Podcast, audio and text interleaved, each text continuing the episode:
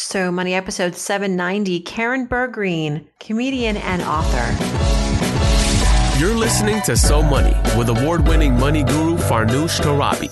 Each day, get a 30 minute dose of financial inspiration from the world's top business minds, authors, influencers, and from Farnoosh herself. Looking for ways to save on gas or double your double coupons? Sorry, you're in the wrong place. Seeking profound ways to live a richer, happier life. Welcome to So Money.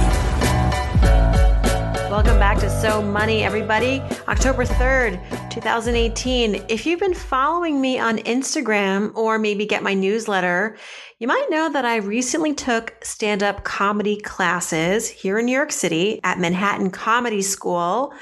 Uh, it was just something I always wanted to do. It scared me, so I had to try it. And I didn't bomb. Actually, I have a performance tonight. I've been doing a couple of performances here and there at Gotham Comedy Club at 7 p.m. And if you are in town, would love to see you. A little last minute notice, but I would love to see you IRL in real life. I thought who better to have on So Money today than my comedy school teacher from Manhattan Comedy School, Karen Bergreen. She is a comic, and over the past decade, she's been keeping audiences rolling in the aisles all across the country. She's been on Comedy Central, Oxygen Network, VH1, The View, and she performs all over the city, including live at Gotham. She's also an author of two fiction books. She keeps very busy as a mom of two. Her books are called Perfect is Overrated and Following Polly, a novel. She and I discuss all the highs and lows of being a female stand up comic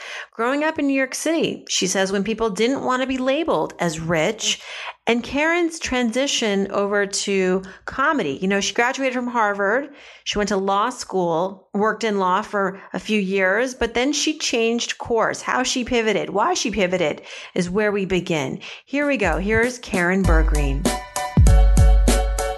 Karen Bergreen. Welcome to So Money. It's so nice to invite my teacher on the show.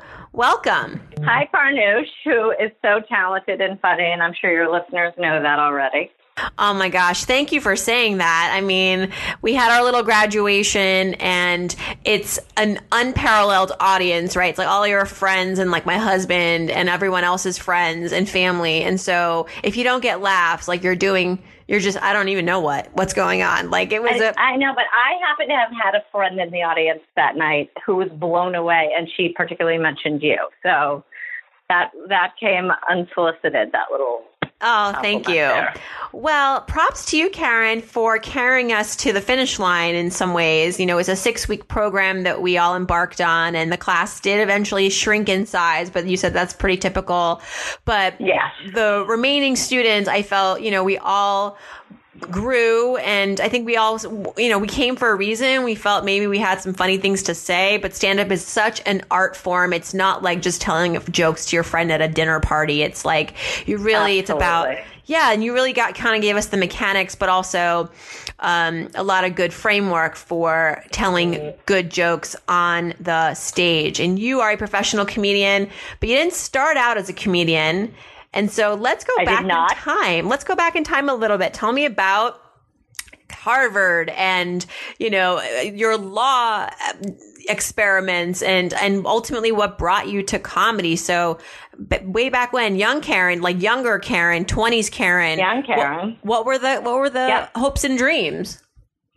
Well, the hopes and dreams of young Karen, I I think I just wanted something to I actually wanted to do something that was fun and relevant and I didn't have any idea beyond that. I didn't, I never, like, I never thought to go to a guidance person back in the dark ages when I was little, like parents didn't sit down with their kids always and say, you know, here, here's what you should do. And so I ended up, you know, I'm at Harvard and frankly, all I did at Harvard was watch TV. And a friend of mine said to me, you know, you should do something in television. And I was like, no, I thought that was like not intellectual enough. Mm. And sort of like, and I, I also was afraid of what my parents would think because they're a little snobby that way.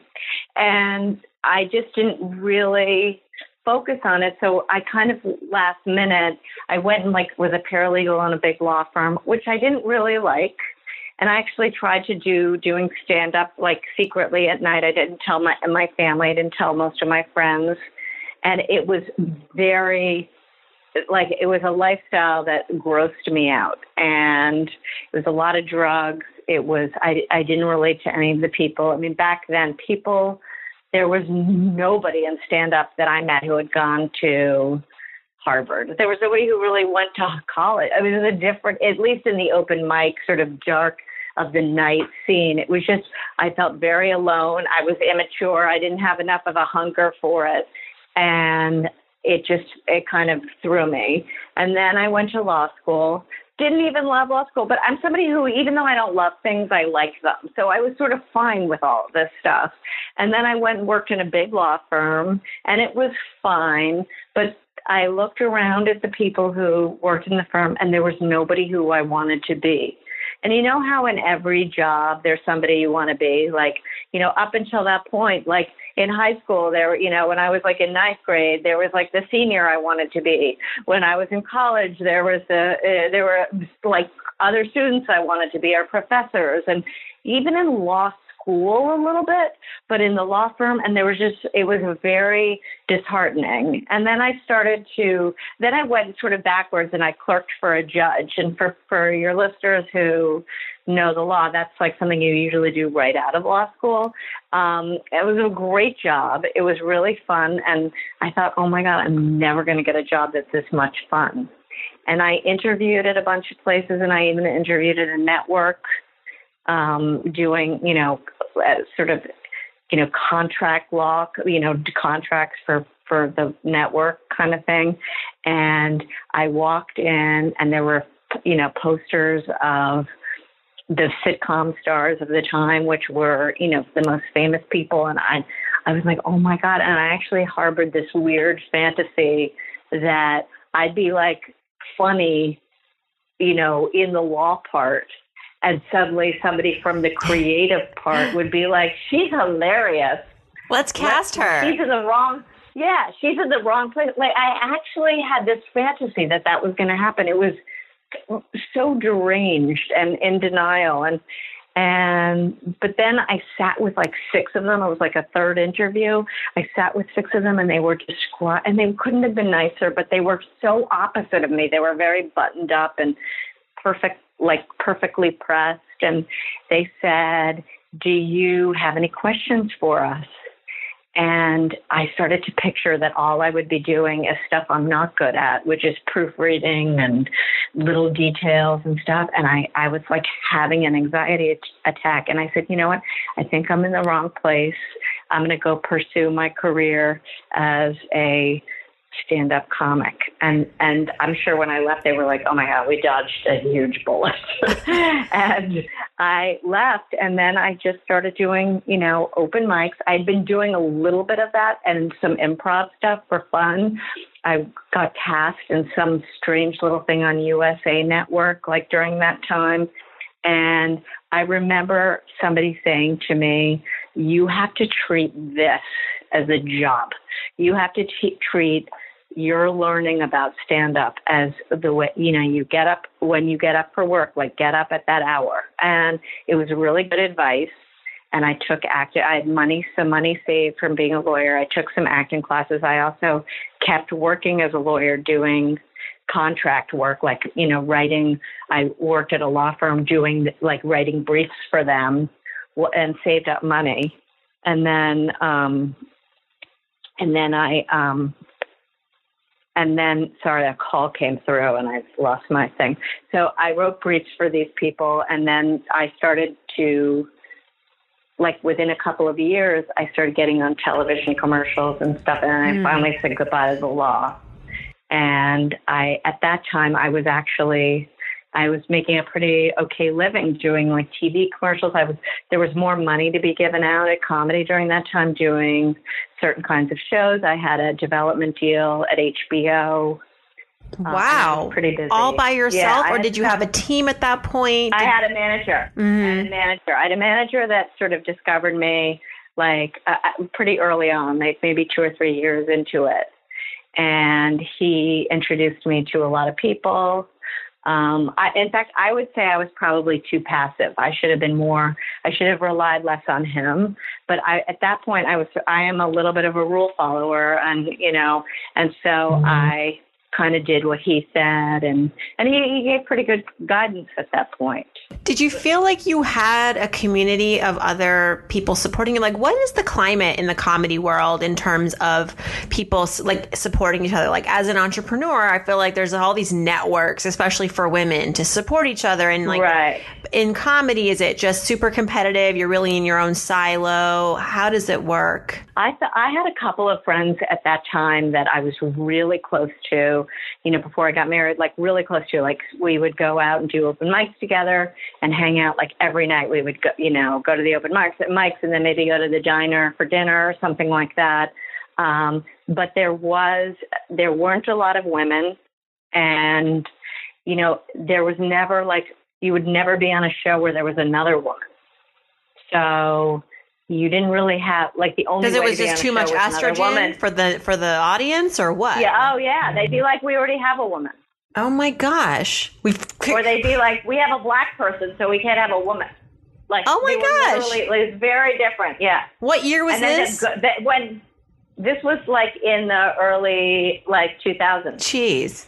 Late 19 the late 90s um like they would say stuff i mean it's very behind you know it's very behind all of the stuff that was it was really weird for me coming from a legal background like not just legal but like i was clerking for a federal judge where i was doing cases like about sex discrimination. But like you know like what's it going to help me going like hey, i have a law degree. Sex you know nobody would let you know what i mean? I, you just have to kind of keep your head down a little bit. And so they would sometimes put on all women shows um, and then women would be happy to perform together. Very competitive. There were like different, you know, some women were very supportive of each other, and some were just like, there's not enough spots for everybody, so they were a little bit cutthroat, which I see less in the in the male comic community because there is often room for more than one guy in the show and guy at the top. So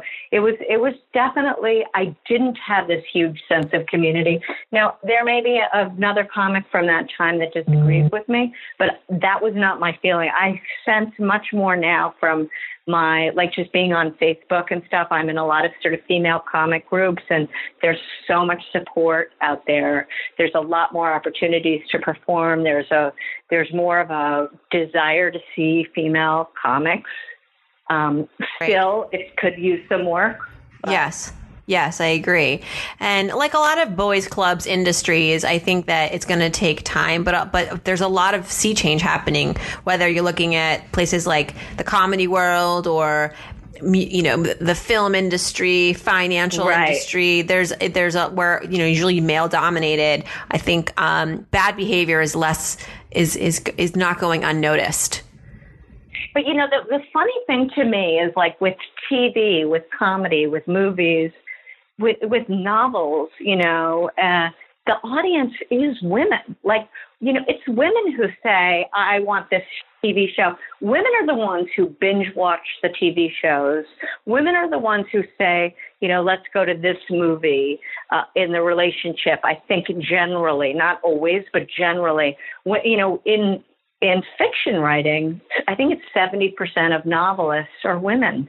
And it's because women read novels. I think if women if women start supporting shows that have more women on them, that's when it's going to be the change.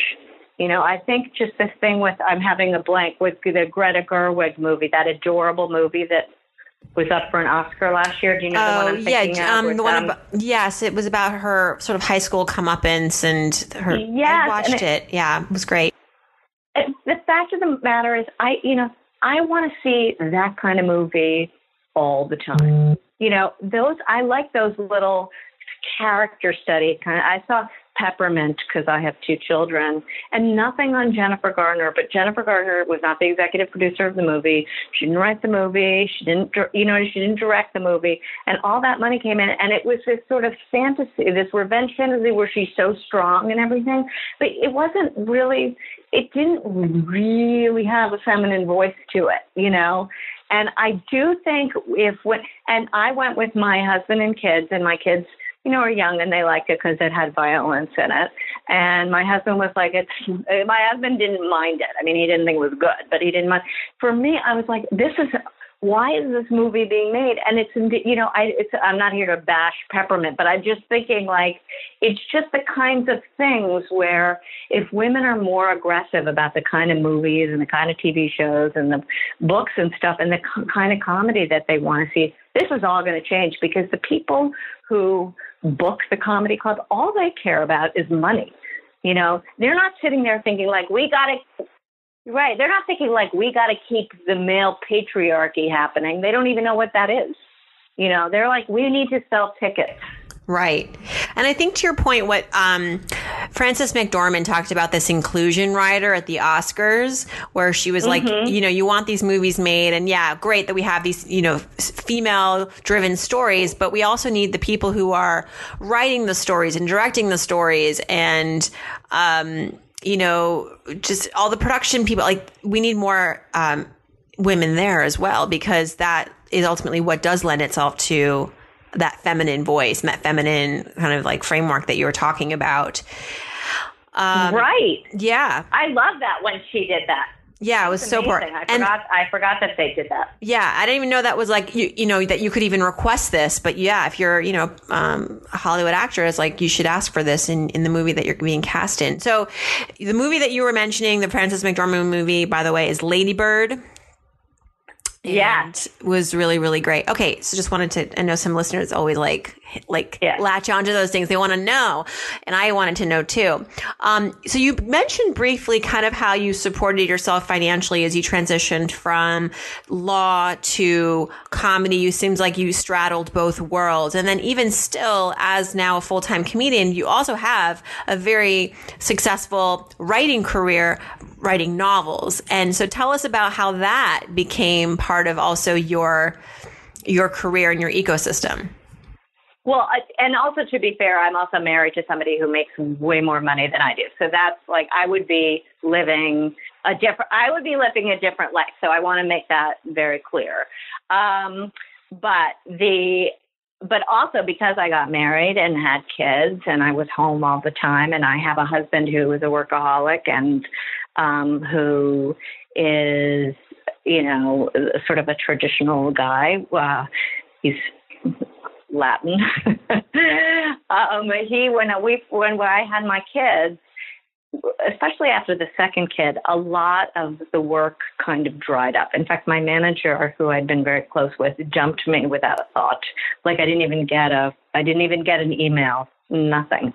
And it was very weird. I, I think he just literally didn't know how to say, you know, I don't think this relationship is going to be lucrative for us anymore. So instead, he like ghosted me. But it was a very long relationship that just ended and it, it, it's it's just it was upsetting and i just i started you know the work kind of dried up and more than that i was home all the time and i went through what i diagnosed myself as having like a postpartum depression and i did I for many reasons like you know I don't think it was it wasn't like a Brooke Shields like I was tempted to like you know, throw myself down the stairs or throw the babies down the stairs or anything like that. It was more like I just felt this weird identity thing where I thought, oh my God, I'm I'm a mother now. Like that's my whole thing. I'm not a comic anymore. And people would come up to me. They'd be like,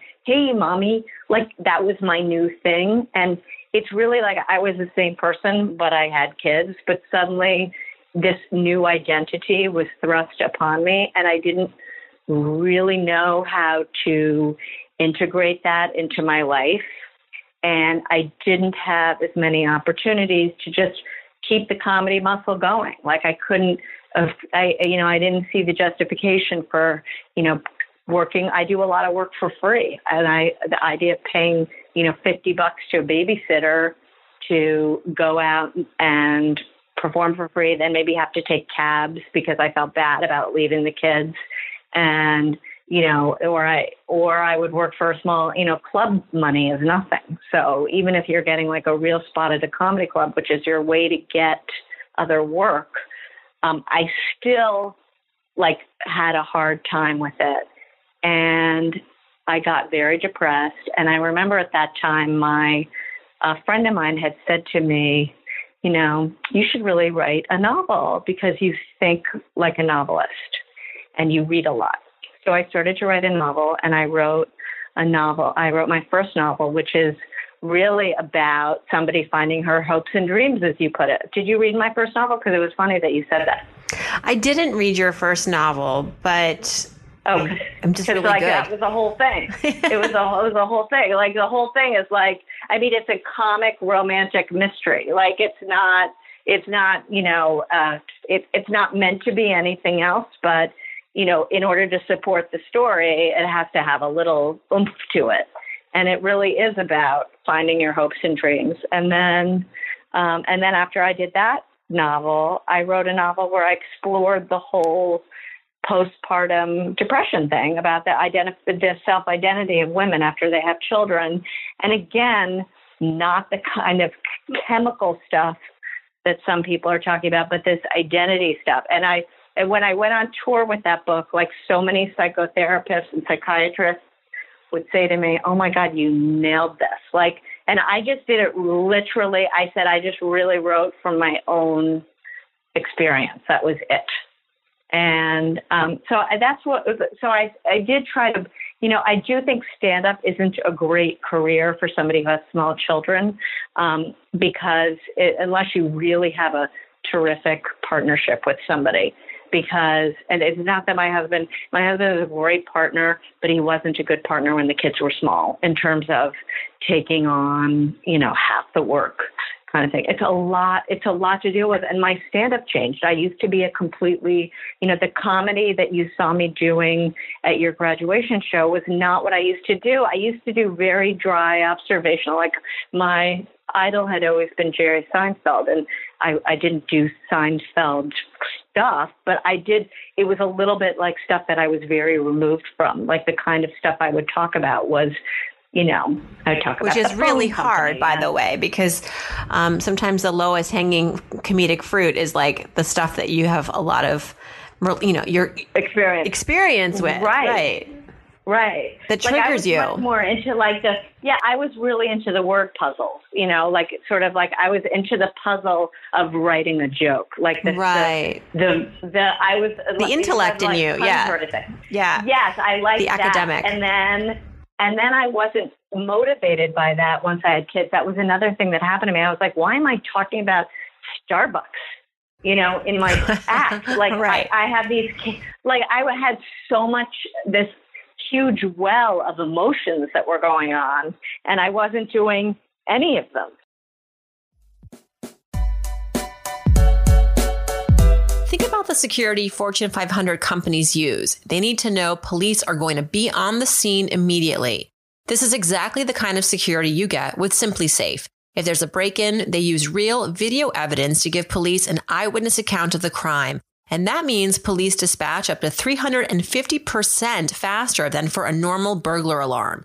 With SimpliSafe, you get comprehensive protection for your home. Outdoor cameras and doorbells alert you to anyone approaching your house. Entry, motion, and glass break sensors guard inside. Plus, SimpliSafe protects your home from fires, water damage, carbon monoxide poisoning, and it's all monitored 24 7 by live security professionals.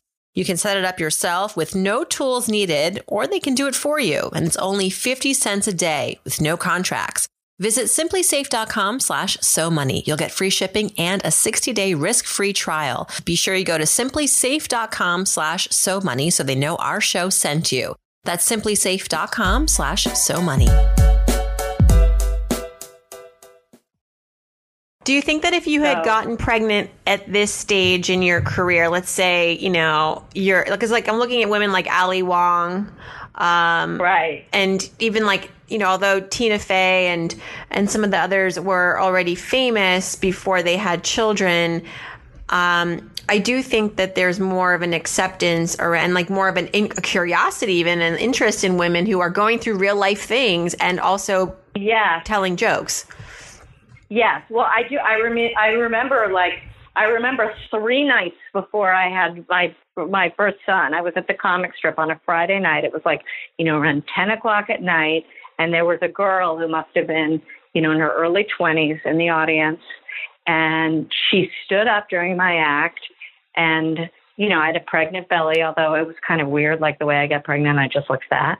And um, she stood up and she said, I said I had one joke about being pregnant. I had I had a joke like um, it was something like we want a boy or we want a girl, but if we have a boy, we'll raise it as a girl, which is totally like an inappropriate joke that you could never mm-hmm. tell now, but a joke that like was sort of my I used to that was like my throwaway joke for the audience to let them know that I knew I was pregnant, but I didn't even like telling the joke. I was just like wanting to do my stuff. And this girl stood up. She said, I think um, it's disgusting.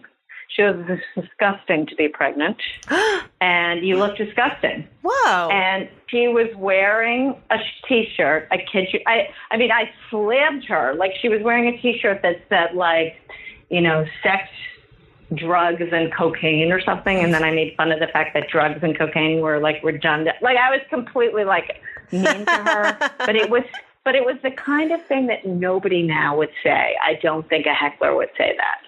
You know, that and nobody from the club tried to, you know, nobody from the club said, "Ooh, like, you know, went over to her and said, sit down or anything." It was just there's just a Comp- there's a different feel now. Mm-hmm. You know, it feels like you know right now women feel like they're under attack, but their women are way less under attack. Right. I I do agree with that, and that's a good thing. And right. um, maybe men feel more under attack now, but that's also we're we're, we're trying to level the playing field, everybody. Okay, right. So, so right. some people are going to get more affected than others. Um, I do. I feel like men probably do feel like they were under attack because there was never they could do things without any consequence, and now right. there's like and now there are consequences. Like hmm. You know? It's like there's nothing in it for them except for sort of feeling fair to sort of let women have a seat at the table. Like there is going to be less for them, you know, less room for them at the jobs. There is going to be more accountability. I can understand why they might feel threatened. I really do. Yeah. But that's but it, but it's kind of like so what? That's the way it is. Right. You know, that's the right. Welcome thing. to our world. yeah. Right. Um, Karen, tell me a little bit about growing up in New York City that's always I always find that fascinating meeting people who actually lived here since childhood I, I got that from your bio. Maybe I right.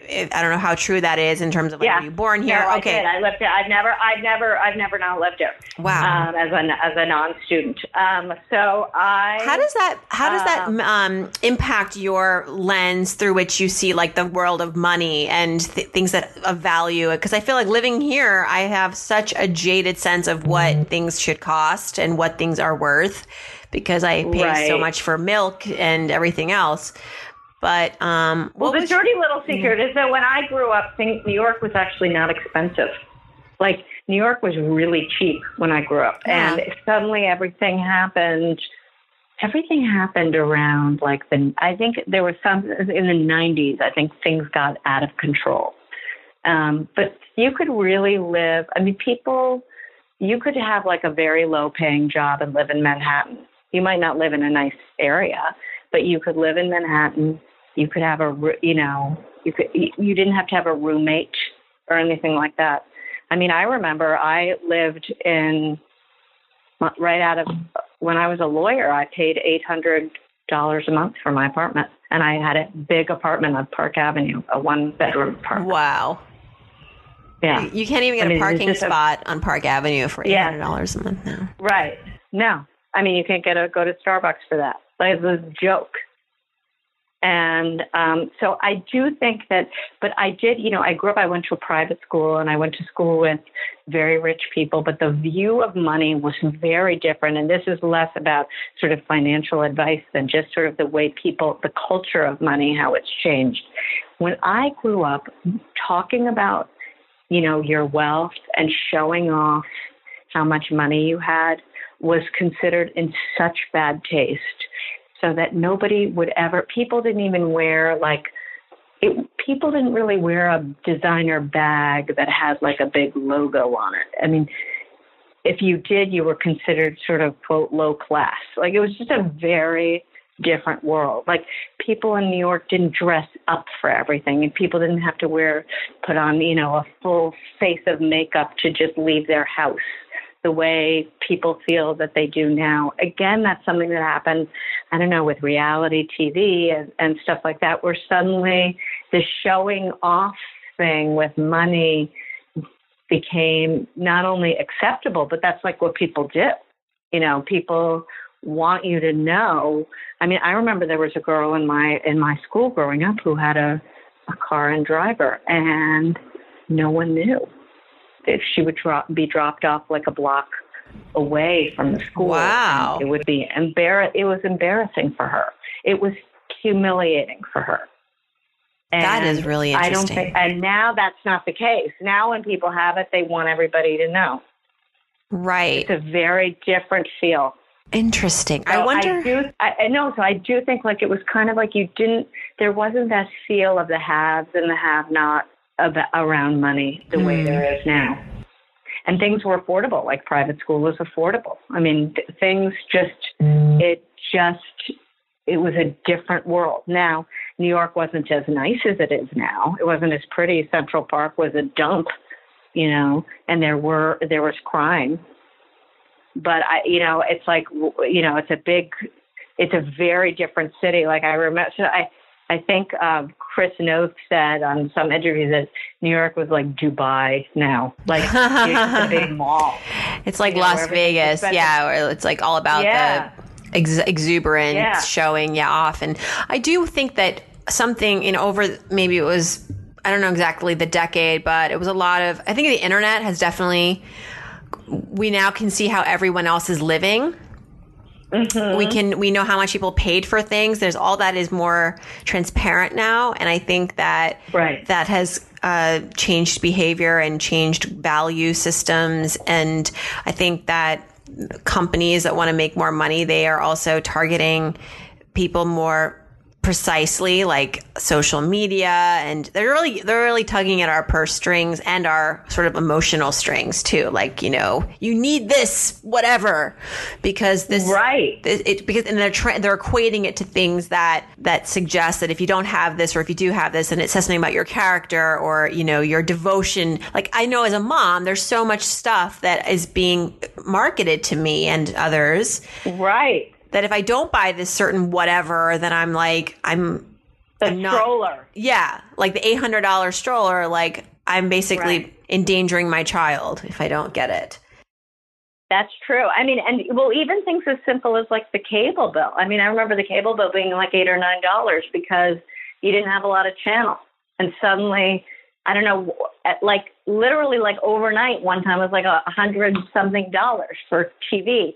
But when I grew up, there wasn't even cable, so you didn't have to pay extra for TV. The phone was basically, I mean, you had to pay for like the price for long distance phone call was expensive, but the phone was really uh, the phone call bill was nothing. And now, you know, everyone's forced to buy these expensive phones where you have, you know, their kids are addicted, so you have to buy a lot of data, so you have, you know, several hundred dollars a month in a phone bill.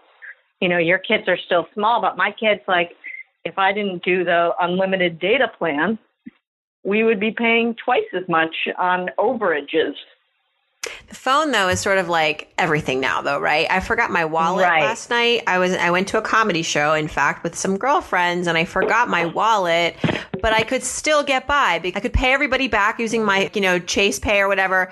And then also right. I had Uber so I could get home. And right. so I don't really need my wallet anymore is what I I guess Well, life is definitely more convenient now and it's sort of easier, I guess, but it is, it does, it's just everything is so expensive.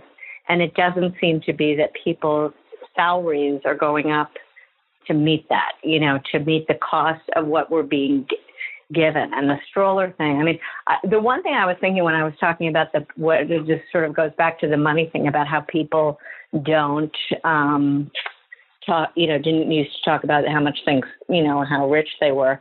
I think there's also like a value now in getting stuff for really cheap that people didn't used to brag about.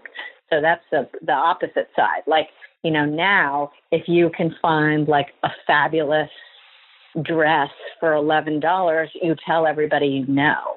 But I don't know that that was true when I was growing up. I think that would be embarrassing, you know, to get something for cheap, you know, because people just really didn't talk about money so much. I mean, there was a little bit of that sort of puritanical, like you don't talk about money. So complex, which is I think why I think right. it's so fascinating, and I'm I'm grateful now that yeah. you know we can talk about it to an extent. But yeah, there's still people that I have yes. on this show that uh, don't want to answer some of my questions because they're like, that's right. not how I was raised, Farnoosh, you know, and I, I think that's interesting right. too. Right. Well, it is really complicated um, because it does because because also the what you're being paid for certain jobs and stuff seems kind of arbitrary. I mean, I know it's not because it's all about, but it does it does seem to not necessarily measure up to how hard you work. Net worth, self worth. You know, there is that there is that relationship. Right. I think that people right. Have. Interesting. Well, who knew we were going to talk so much about this kind of stuff with having you on the podcast? I, I mean, I kind of thought we would, but we didn't get to this there, uh, during I, class. I, feel bad because I have not said one funny thing. I said negative well, funny thing. I would never put you on the spot like that. And I mean, this is, but you have been a delight, and you, we can obviously tell like you have a good sense of humor. And tell us how we can learn where you'll be performing next. This is October 3rd. This is episode is airing. So do you have anything that's happening like that you know about in the in the month of October that we can uh There's nothing I can think of right now, but like do you know what I'm like I'm one of my goals is to be very update myself all the time on Facebook. So you can be me on Facebook or follow me on Facebook, Twitter, Instagram, all that stuff. And I also have a website, karenbergreen.com. Yes, which we will put as well on our site, and we'll we mentioned it in the intro, and we'll remind people at the end. Last but not least, let's do some so money fill in the blanks, Karen. Just finish the sentence. I mean, okay. this is where you can like okay. you know do a little improv. Oh, this is where be funny. This is my okay. so money improv opportunity for everybody on the show. So, okay, the if Proctologist. I people frame all the time. all right. Uh, okay, if I won the lottery tomorrow, the first thing I would do is get a masseuse on hand, like on staff. On demand, yeah, like on demand and like and somebody to like do pass around hors d'oeuvres on demand. yeah, like an au pair, but you also are very yeah. handsy. Uh, right. Um, yeah. Okay. The one thing I spend money on that makes my life easier or better is. Ooh, um, kettle jalapeno potato chips. Ooh, the kettle from Duane Reade.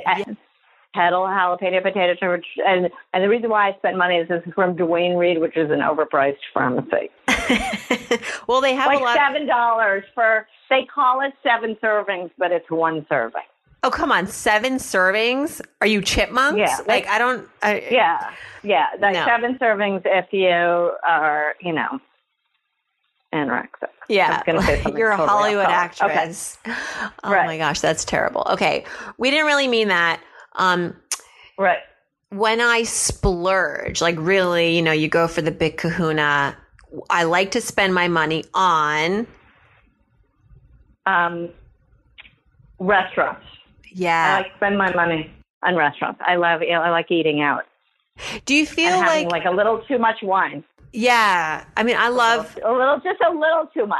A little. I had one glass of white wine last night, and I'm paying for it this morning. And I don't know if it's like got to drink more. You got to drink more. I gotta drink more, I guess. But uh, Yeah, because it's like it's like exercise. You know how you exercise, I gotta a lot, flex the wine muscle. If you drink a lot, you get good at it. I gotta The flex thing. the muscle. Okay, so just that was not the answer I thought I was gonna get. I thought it was like you need to drink, hydrate, and sleep more because you know. No, just drink more. That will totally Okay. help you. All right, I'll work on that. All right. So one thing I wish I had learned about money growing up is You should save it. You should save your money, and not spend it on, on Duane Reade. Oh my god, those jalapeno chips.